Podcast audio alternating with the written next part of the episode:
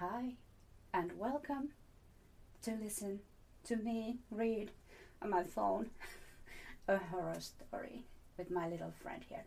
You can't see him because I can't find any place to put him in, but he's right here, so don't worry about him, he's fine.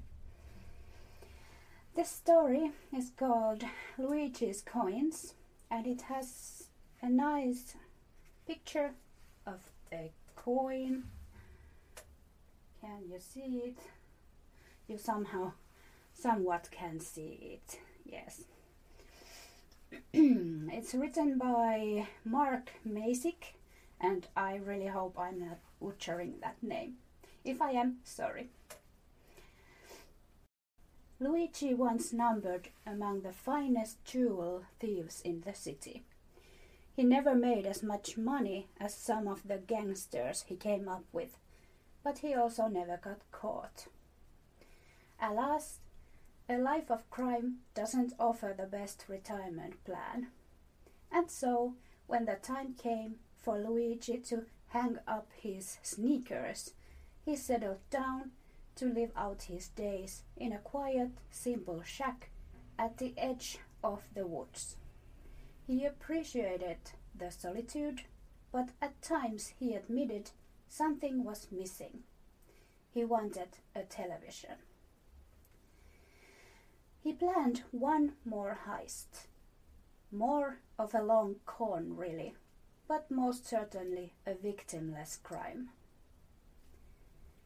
It was common practice those days to bury the dead with a coin on, on each eye, so that the recently deceased souls could pay the ferryman to transport them on to the next world. Luigi didn't believe in that stuff. Mumbo jumbo. A waste of coins, if you asked him. Every other week he would make a call to his old friend Greg, a security guard at the old cemetery in the bad part of town, and ask him where the fresh graves had been dug. The grave diggers at the old cemetery were decent men. They dug their graves shallow. Maybe they wanted the dead to feel the rain. Maybe they were a little lazy. Either way, it made life easy for Luigi, who would dig up a fresh corpse, swipe the coin off its eyes, then rebury the body. On a good night, he could dig up five former human beings and live with ten coins. Then he'd head home to his shack, put the coins in an old ceramic vase, and count the days until he had enough saved up for the color TV.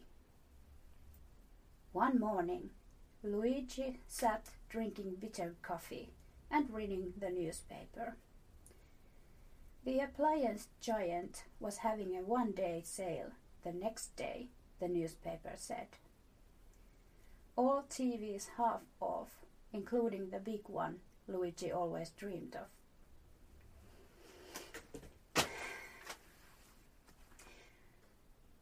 One of my pumpkins just fell off.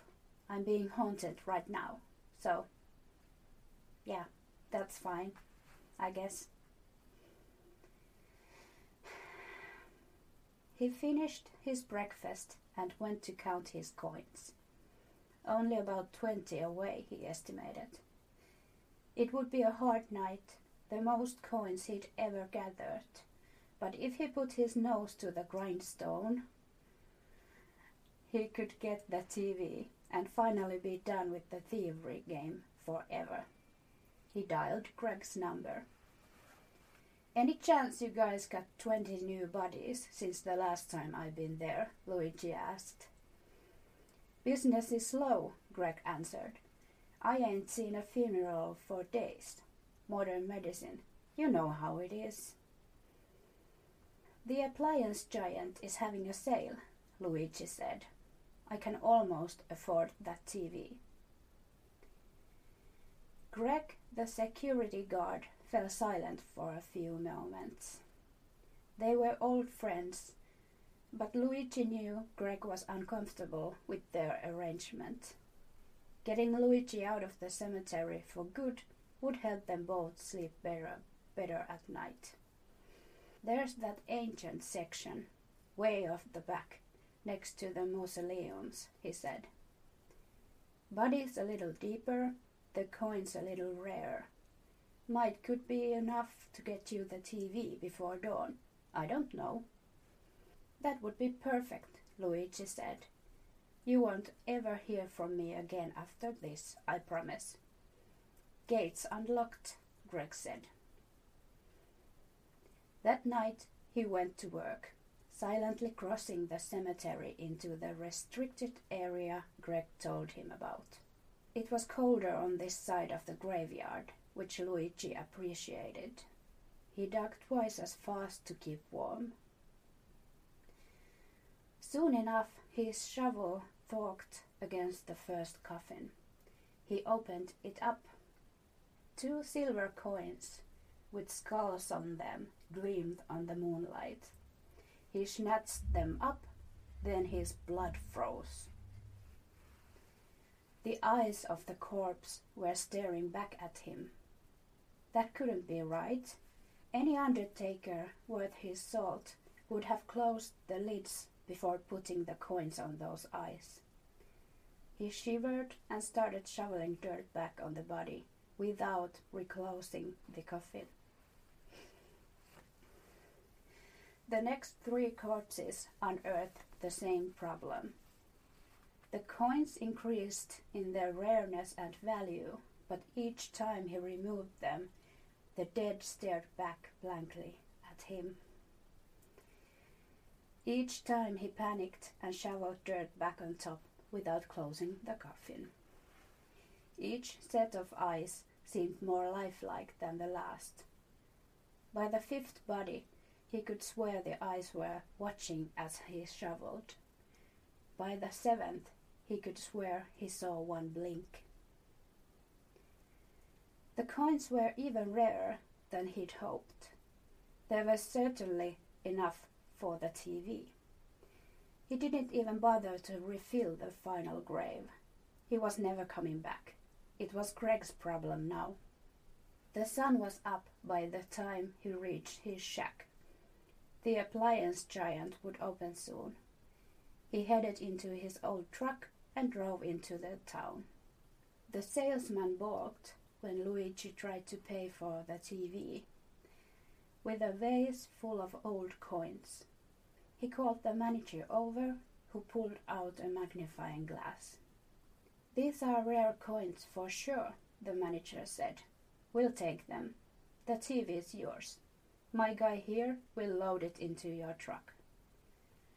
Luigi drove home, set up the TV, turned on his favorite crime show, and fell immediately into deep, dreamless sleep. He awoke sometime after midnight. The TV was still on. A show he'd never seen. A man sitting alone on a couch in a quiet shack. It was Luigi. He stood up. The version of himself on the TV did the same. He walked toward the TV and changed the channel. The Luigi on the TV did the same. Otherwise, the image did not change. He switched the channel again, then switched the channel again. The Luigi show was playing on every single one. He figured there must be some sort of camera inside the set. He got up and took a closer look. For the first time, the Luigi on TV did not mirror him. Something off screen distracted the TV Luigi. A knock had come at his door. The on screen Luigi looked very frightened. Luigi watched in horror as a shadow appeared behind his doppelganger. There was something else in the shack. He spun around. In the real world, he was still alone. Whatever it was, it was only coming for the TV character. Off screen, you could hear a window smash open. Footsteps crunching over shattered glass. Luigi screamed out a warning to the television. Maybe they heard him.